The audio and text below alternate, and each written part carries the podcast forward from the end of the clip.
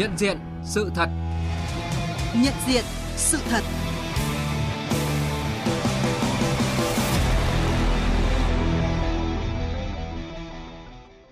Thưa quý vị và các bạn, mỗi tôn giáo đều có những hạt nhân triết học hợp lý, có giá trị nhân văn sâu sắc như đức từ bi của Phật giáo, lòng nhân nghĩa của đạo Cao Đài và Phật giáo Hòa Hảo, tư tưởng bác ái của đạo Kitô, truyền thống uống nước nhớ nguồn hay là lòng tự hào tự tôn dân tộc của tín ngưỡng thờ cúng tổ tiên. Đó chính là chân giá trị mà nhân loại cũng như dân tộc ta luôn hướng tới. Đại đa số đồng bào tôn giáo ở nước ta đều có tinh thần yêu nước, đồng hành cùng dân tộc trong quá trình chống giặc ngoại xâm và xây dựng đất nước, tham gia vào gìn giữ và phát huy bản sắc dân tộc, lòng yêu nước, thương yêu con người. Việc Đảng ta chỉ rõ đồng bào các tôn giáo là một bộ phận trong khối đại đoàn kết toàn dân tộc – cũng có nghĩa là đã khẳng định đồng bào các tôn giáo là một bộ phận không thể tách rời của khối đại đoàn kết toàn dân tộc trong quá trình xây dựng chủ nghĩa xã hội. Trước khi trở thành tín đồ của một tôn giáo, đồng bào các tôn giáo là công dân của nước Việt Nam cùng chung lo vận mệnh của dân tộc. Vậy nhưng, tháng 6 và tháng 7 vừa qua, như thường lệ, Bộ Ngoại giao Hoa Kỳ và Ủy ban Tự do Tôn giáo Quốc tế Hoa Kỳ vẫn đưa ra báo cáo về tự do tôn giáo quốc tế năm 2021, trong đó có những nội dung thiếu khách quan, thiếu kiểm chứng, không phù hợp với tình hình tôn giáo của Việt Nam, can thiệp vào công việc nội bộ của Việt Nam, đi ngược lại xu thế quan hệ hợp tác giữa Việt Nam với Hoa Kỳ. Nhận diện những thiên kiến sai lệch về quyền tự do tôn giáo ở Việt Nam là chủ đề của chuyên mục Nhận diện sự thật hôm nay với sự tham gia của vị khách mời là Phó Giáo sư Tiến sĩ Chu Văn Tuấn, Viện trưởng Viện Nghiên cứu Tôn giáo, Viện Hàn Lâm Khoa học Xã hội Việt Nam. Nhận diện sự thật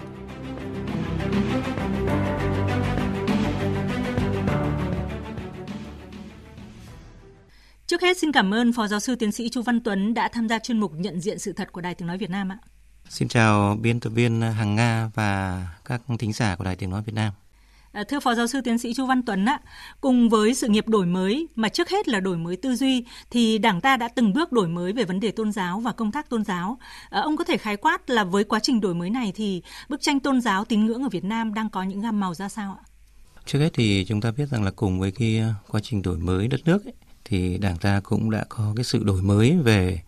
quan điểm, chủ trương, đường lối chính sách, pháp luật về tôn giáo. Quá trình đổi mới này nó được à, thể hiện trên các cái dấu mốc rất là quan trọng. Đó là cái nghị quyết à, 24 năm 1990, cái chỉ thị à, 37 năm 1998, nghị quyết số 25 năm 2003, cái chỉ thị 18 năm 2018 và gần đây nhất đó là cái văn kiện đại hội 13 của Đảng và với một quan điểm có cái tính đột phá đó là phát huy nguồn lực của tôn giáo cho sự nghiệp xây dựng phát triển đất nước. Thì có thể nói rằng là cái à, quan điểm của đảng à, về tôn giáo đã thay đổi, có một cái sự đột phá, tạo ra một cái sự thay đổi trong cái đời sống tôn giáo tín ngưỡng của đất nước. Nó thể hiện trên các cái phương diện. Nếu như trước đây cái bức tranh tôn giáo tín ngưỡng ở Việt Nam trầm lắng, thì bây giờ nó rất là đa sắc màu, phong phú, rất là đa dạng tất cả mọi người đều có thể nhìn thấy rất rõ. Không chỉ là phật giáo không chỉ là công giáo tin lành không chỉ là phật giáo hòa hảo cao đài. Tất cả các tôn giáo khác rồi các cái cơ sở của tín ngưỡng đều được phục hồi tôn tạo và xây dựng một cách hết sức là khang trang. À, như chúng tôi ờ, nhận thấy là chưa có một cái thời kỳ nào mà có thể chúng ta có thể xây dựng được những cái cái công trình những cái ờ, cơ sở thờ tự nó quy mô lớn như vậy. Ờ, nó rộng rãi khang trang và có thể là cái nơi sinh hoạt của hàng hàng vạn hàng, hàng chục vạn người thì đó là một cái điều hết sức là quan trọng để ờ, thể hiện được cái bức tranh tôn giáo. Cái thứ hai là ừ, trước đây ở Việt Nam trước trước đổi mới thì Việt Nam chỉ có một vài tôn giáo, gọi là, được nhà nước công nhận rồi nhưng mà sau đổi mới đến nay thì chúng ta, hiện nay chúng ta đã có là 16 tôn giáo ờ, được ờ, nhà nước công nhận về mặt tư cách pháp nhân. Rất nhiều tổ chức tôn giáo được công nhận về mặt tổ chức. Các cái tôn giáo đủ điều kiện, theo cái, gọi là, chính sách pháp luật của đảng, nhà nước thì đều được uh, xem xét cho đăng ký sinh hoạt. Thì có thể nói như vậy là một cái bức tranh tôn giáo nó phong phú đa sắc màu và nó rất là sôi nổi. Và uh, theo đánh giá của thế giới đấy là Việt Nam là có cái mức độ đa dạng tôn giáo thuộc dạng hàng đầu thế giới. Tức là có rất nhiều loại hình tôn giáo rất nhiều các cái sinh hoạt tôn giáo khác nhau. Đấy thì có thể nói rằng là một vài cái cái ý khái quát như vậy không thể nói hết được cái cái bức tranh tôn giáo ở Việt Nam hiện nay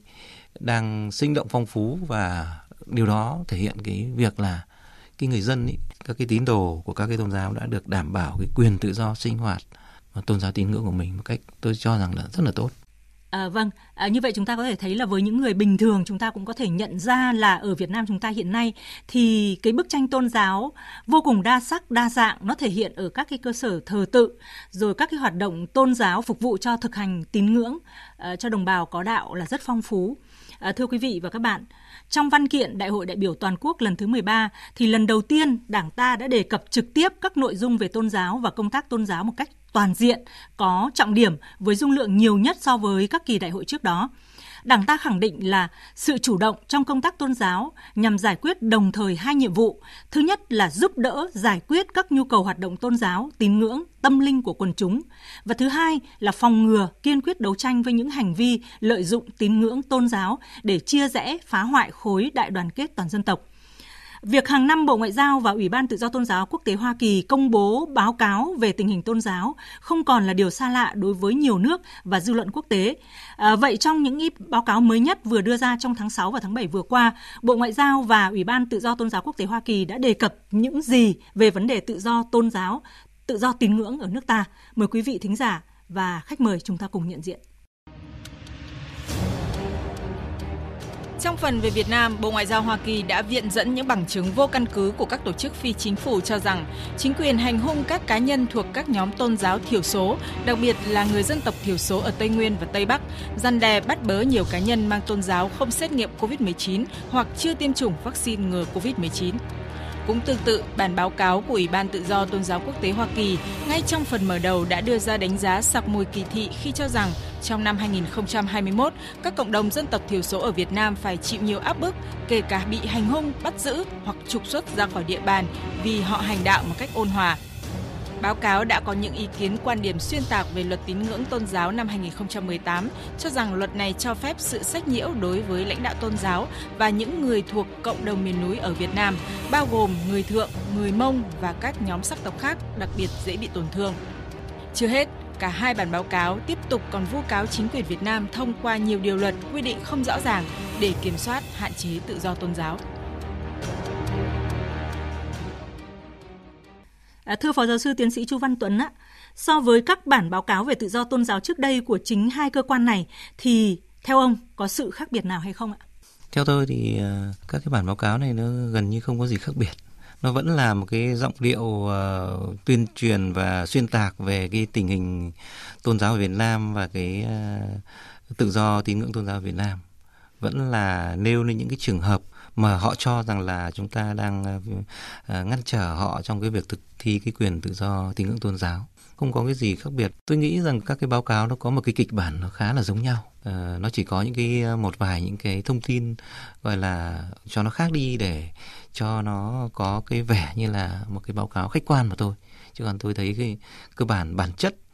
cách tiếp cận quan điểm là không có gì khác so với những cái bản báo cáo trước. À, như vậy thì chúng ta thấy là hầu như không có cái sự khác biệt lớn giữa các báo cáo của hai cơ quan của Mỹ về vấn đề tự do tôn giáo ở Việt Nam. À, Phó giáo sư tiến sĩ Chu Văn Tuấn có thể lý giải tại sao lại như vậy không ạ? À, tôi nghĩ rằng là cái cái việc các cái bản báo cáo của Mỹ về tự do tôn giáo ở Việt Nam không có sự thay đổi. Thứ nhất là do là cái cách tiếp cận, hai là cái quan điểm về tự do tôn giáo ở Việt Nam là không thay đổi. Và cái thứ ba là cái mục đích của cái bản báo cáo này đặt ra là không thay đổi cách tiếp cận của cái bản báo cáo này và những cái bản báo cáo trước đây thì cũng đều là đi tìm những uh, nhân vật bất đồng chính kiến hay là những cái nhân vật mà uh, cực đoan uh, trong các cái um, tôn giáo mà uh, vi phạm pháp luật, vi phạm đường lối chính sách của Đảng nhà nước. Thậm chí là họ có thể là có những hành vi chống đối liên quan đến uh, an ninh quốc gia, uh, vân vân, uh, kích động ly khai biểu tình chúng ta xử lý họ vì cái cái vấn đề đó chứ không phải vấn đề về tự do tôn giáo nhưng mà họ cứ đi tìm những cái nhân vật đó và dựa vào những cái căn cứ đó để họ kết luận là mình không có tự do tôn giáo. Thế rồi họ cũng cứ đi tìm những cái gọi là bằng chứng uh, gọi là hạn chế tự do tôn giáo. Nhưng thực chất đấy là những cái nhà nước Việt Nam đang thực thi pháp luật. Các cái tổ chức tôn giáo hoặc là các cá nhân tôn giáo nếu vi phạm chính sách pháp luật Việt Nam thì sẽ bị xử lý. Và cái mục đích của cái báo cáo thì nó cũng không có gì thay đổi để là uh, gây sức ép đối với nhà nước Việt Nam, chính phủ Việt Nam rằng là phải thực hiện các cái uh, tiêu chí về tự do tôn giáo mà Mỹ đưa ra. Đấy thì tức là là, là cách tiếp cận quan điểm uh, hoàn toàn là không có gì thay đổi thì rõ ràng là cái báo cáo nó sẽ cũng cơ bản nó sẽ giống nhau về bản chất. À, dạ vâng, à, khi mà mục đích để đưa ra các bản báo cáo từ trước đến nay không hề thay đổi hay là cách khác là mục đích cuối cùng của họ chính là kích động để gây mất đoàn kết trong nội bộ à, của Việt Nam rồi là gây sức ép đối với nhà nước và chính phủ Việt Nam để à, buộc chúng ta phải à, đi theo các cái điều kiện mà họ đưa ra thì à, cái việc mà các cái bản báo cáo của họ không có gì thay đổi là điều dễ hiểu. Vậy thực tế tự do tín ngưỡng tôn giáo ở Việt Nam có bị hạn chế như là hai bản báo cáo về tình hình tôn giáo của Việt Nam mà Hoa Kỳ đưa ra hay không? À, bây giờ chúng tôi mời quý vị cùng với phóng viên Hồ Điệp đến với một buổi sinh hoạt của nhóm đồng bào Mông theo đạo Tin lành ở bản Pờ Ngài, xã biên giới Hủy Luông, huyện Phong Thổ, tỉnh Lai Châu. À, phóng sự vừa được thực hiện vào những ngày cuối tháng 8 năm 2022.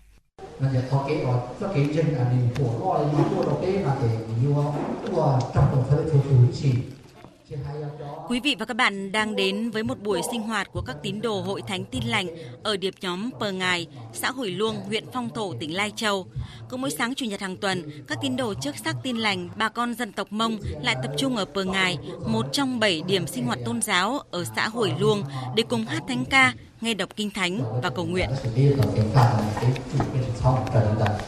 Dẫu quãng đường đến điểm sinh hoạt chung phải đi qua nhiều con dốc, con suối, dài gần chục km, thời tiết mưa nắng thất thường, nhưng anh Lý A Phòng, dân tộc Mông và nhiều tín đồ khác cho biết anh không vắng mặt trong bất kỳ buổi sinh hoạt nào. Bởi đến những buổi sinh hoạt chung, anh và các tín đồ đạo thánh tin lành khác không chỉ được nghe giảng kinh, hát thánh ca, cầu nguyện mà còn chia sẻ, trao đổi những việc khác trong bản mình mình rất là vui luôn. Và nói chung về cái chính quyền địa phương thì vẫn tạo điều kiện cũng rất là hợp tác với bà con trong bản. Bây giờ là đã có cái giấy công nhận cho sinh hoạt ở trong của bản thôi. Thì nhắc nhở là bà con được có đi nghe cái tí đồ ở ngoài, hay là cũng không được đi nghe kể sáu lợi rộng mà đi lại cái nọ cái kia. Thì cũng phải một lòng tuân thủ về chính quyền địa phương và đạo và nhà nước còn anh Lý A Di, một tín đồ khác và cũng là trưởng điểm nhóm sinh hoạt Hội Thánh Tin Lành ở Pờ Ngài, xã Hồi Luông cho biết, mỗi sáng Chủ nhật hàng tuần, điểm sinh hoạt Pờ Ngài đón khoảng 190 tín đồ. Điều mà bà con tín đồ phấn khởi nhất là luôn được chính quyền xã tạo điều kiện và giúp đỡ đồng bào sinh hoạt tôn giáo một cách thuận lợi. Trong vài năm gần đây thì nói chung là chính quyền xã cũng như là các cấp chính quyền ấy, thì cũng tạo điều kiện khá tốt mình có thể được tự do thông công với nhau học công nghiệp chúa thì vẫn rất là bình thường ngoài à, mình à, hát thánh ca này còn nguyện chia sẻ kinh thánh ra để mình chia sẻ với bà con về tam giáo đi anh Vừa A Dế, một tín đồ tin lành người Mông ở xã Hội Luông cho biết, anh rất vui khi đường xá giao thông trong bản đã được chính quyền xã bê tông hóa toàn bộ và xây dựng ngày càng thuận tiện. Bà con tín đồ đến sinh hoạt đỡ mất rất nhiều thời gian đi lại. Tôi cũng là một người trong tín đồ trong hội thánh này. Cả chính quyền cũng rất là quan tâm đến bà con ờ, bản chúng tôi thì cũng làm đường, con đường bê tông ờ, khoảng 4 km từ bản vào thị trấn Phong Thụ. Trong câu chuyện với chúng tôi, ông Tần A Sử, Phó Chủ tịch Ủy ban dân xã Hủy Luông cho biết, với diện tích hơn 12.000 hecta, hơn 7.000 dân và 21 bản, Hủy Luông có 7 điểm sinh hoạt tôn giáo, trong đó có 6 điểm nhóm theo đạo tin lành và một điểm nhóm theo đạo cơ đốc. Xã đã công nhận cho 3 điểm nhóm để sinh hoạt tập trung và tới đây sẽ công nhận hết cho các điểm nhóm để đồng bào các dân tộc trên địa bàn xã sinh hoạt tôn giáo một cách thuận lợi. Tất cả vì cuộc sống tốt đẹp và hạnh phúc của đồng bào các dân tộc thiểu số nơi đây. À, vâng, đời sống tín ngưỡng của bà con người Mông theo đạo tin lành ở bản Pơ Ngài, xã biên giới Hủy Luông, huyện Phong Thổ, tỉnh Lai Châu, qua ghi nhận của phóng viên Đài Tiếng Nói Việt Nam quả thực là rất phong phú. Họ được tự do thực hành tín ngưỡng của mình. Thực tiễn này phản bác điều gì trong báo cáo của Ủy ban Tự do Tôn giáo Quốc tế và Bộ Ngoại giao Hoa Kỳ? Thưa Phó Giáo sư Tiến sĩ Chu Văn Tuấn ạ. À, theo tôi thì à, các cái báo cáo của Mỹ về tự do tôn giáo Việt Nam cũng như là cái bản báo cáo vừa rồi thì họ luôn cho rằng là Việt Nam đang à, hạn chế tôn giáo đối với nhóm những cái người dân tộc thiểu số có tôn giáo, đặc biệt là những cái nhóm ở vùng sâu vùng xa, vùng à, biên giới, hải đảo. Họ cho rằng là ở cái nhóm này là cái nhóm mà bị chính quyền hạn chế rồi để thậm chí là ngăn chặn các cái việc theo đạo thì như chúng ta thấy qua ghi nhận của phóng viên Đài Tiếng nói Việt Nam ở phong thổ Lai Châu cho thấy là cái đời sống sinh hoạt tôn giáo của bà con rất là ừ, tự do. Đấy, và bà con ờ, được ờ, có được cái cơ sở để thực hành cái ờ, tôn giáo của mình. Thì chứng tỏ là không có chuyện là các cái đồng bào dân tộc thiểu số bị hạn chế bị đàn áp hay là bị ngăn ngăn cản các cái hoạt động của mình và không chỉ là cái vùng thông thổ Lai Châu, các vùng khác mà chúng tôi đã đi ở Tây Nguyên, Tây Nam Bộ, ở miền Trung đều được sinh hoạt hoàn toàn tự do. Đấy, miễn là họ chấp hành đúng cái chính sách pháp luật nói chung và chính sách pháp luật về tín ngưỡng tôn giáo nói riêng thì hoàn toàn họ được đảm bảo cái quyền uh, tự do sinh hoạt tôn giáo của mình. Vâng, à, có thể thấy là báo cáo của Ủy ban Tự do Tôn giáo Quốc tế và Bộ Ngoại giao Hoa Kỳ đang hướng đến những ý đồ khác đi ngược với xu thế quan hệ hợp tác giữa Việt Nam với Hoa Kỳ. À, cái việc xuyên tạc vấn đề thực hành quyền tự do tín ngưỡng tôn giáo ở Việt Nam phải chăng là nhằm chia rẽ, phá hoại khối đại đoàn kết toàn dân tộc của đất nước ta? À, điều này còn có thể khiến cho dư luận có những nhận thức lệch lạc về tình hình nhân quyền, tự do tôn giáo ở Việt Nam. Xin được nhắc lại rằng Việt Nam là quốc gia đa tín ngưỡng, đa tôn giáo. Các tôn giáo được tạo điều kiện hoạt động trong khuôn khổ pháp luật. À, tổng hợp ngắn sau đây sẽ cho thấy rõ hơn điều này. Việt Nam có 41 tổ chức thuộc 16 tôn giáo được công nhận và cấp đăng ký hoạt động với khoảng 27 triệu tín đồ, gần 60.000 chức sắc, gần 150.000 chức việc và gần 30.000 cơ sở thờ tự. Các tổ chức tôn giáo được công nhận đã xây dựng và thực hiện đường hướng hành đạo đậm chất nhân văn tôn giáo và gắn bó đồng hành với dân tộc. Chức sắc, chức việc, nhà tu hành các tôn giáo hướng dẫn tín đồ tụ tập và thực hiện tốt chính sách pháp luật của Đảng, Nhà nước, đáp ứng ngày một tốt hơn nhu cầu tôn giáo của tín đồ. Nhiều hoạt động tôn giáo được tổ chức với quy mô lớn, trang trọng như Phật giáo ba lần đăng cai tổ chức thành công Đại lễ Vesak Liên Hợp Quốc, Công giáo tổ chức thành công năm Thánh 2010, Hội nghị toàn thể Liên Hội đồng Giám mục Á Châu lần thứ 10 năm 2012. Tin lành tổ chức đại lễ kỷ niệm 100 năm tin lành truyền đến Việt Nam, 500 năm cải tránh tin lành, thu hút không chỉ chức sắc, nhà tu hành trong và ngoài nước mà còn có sự tham gia của các học giả, chính khách các nước trên thế giới.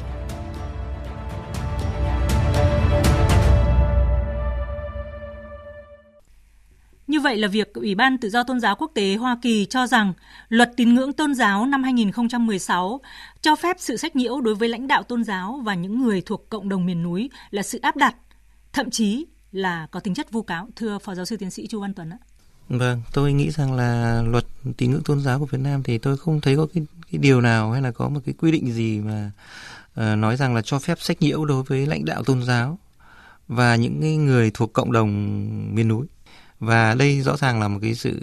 áp đặt vu cáo. Bởi vì chúng ta biết rằng là cái luật tín ngưỡng tôn giáo uh, xây dựng từ năm ờ, uh, 2016 và có hiệu lực từ năm 2018 và đây chính là một trong những cái cơ sở để chúng ta thực thi và đảm bảo cái tốt nhất cái quyền tự do tín ngưỡng tôn giáo. Bởi vì trước đây không có luật thì rất nhiều ý kiến cho rằng là Việt Nam vi phạm pháp luật hoặc là Việt Nam là tùy tiện trong cái ứng xử với cái quyền tự do tín ngưỡng. Thế bây giờ chúng ta đã xây dựng được một cái luật trong luật nó quy định rất rõ về cái việc thế nào là quyền tự do tín ngưỡng và đảm bảo quyền tự do tín ngưỡng. Chúng ta căn cứ vào luật để chúng ta thực thi thì bây giờ họ lại bảo là chúng ta uh, dựa vào luật đấy chúng ta họ sách nhiễu. Thì tôi thấy đấy là cái, cái, cái sự xuyên tạc. À, vâng, chúng ta phải ờ, nhắc lại với nhau rằng là trước khi trở thành tín đồ của một tôn giáo thì đồng bào các tôn giáo là công dân của nước Việt Nam và cùng chung lo vận mệnh của dân tộc mình. Và bất kỳ ai cũng phải có nghĩa vụ uh, tuân thủ hiến pháp và pháp luật của Việt Nam.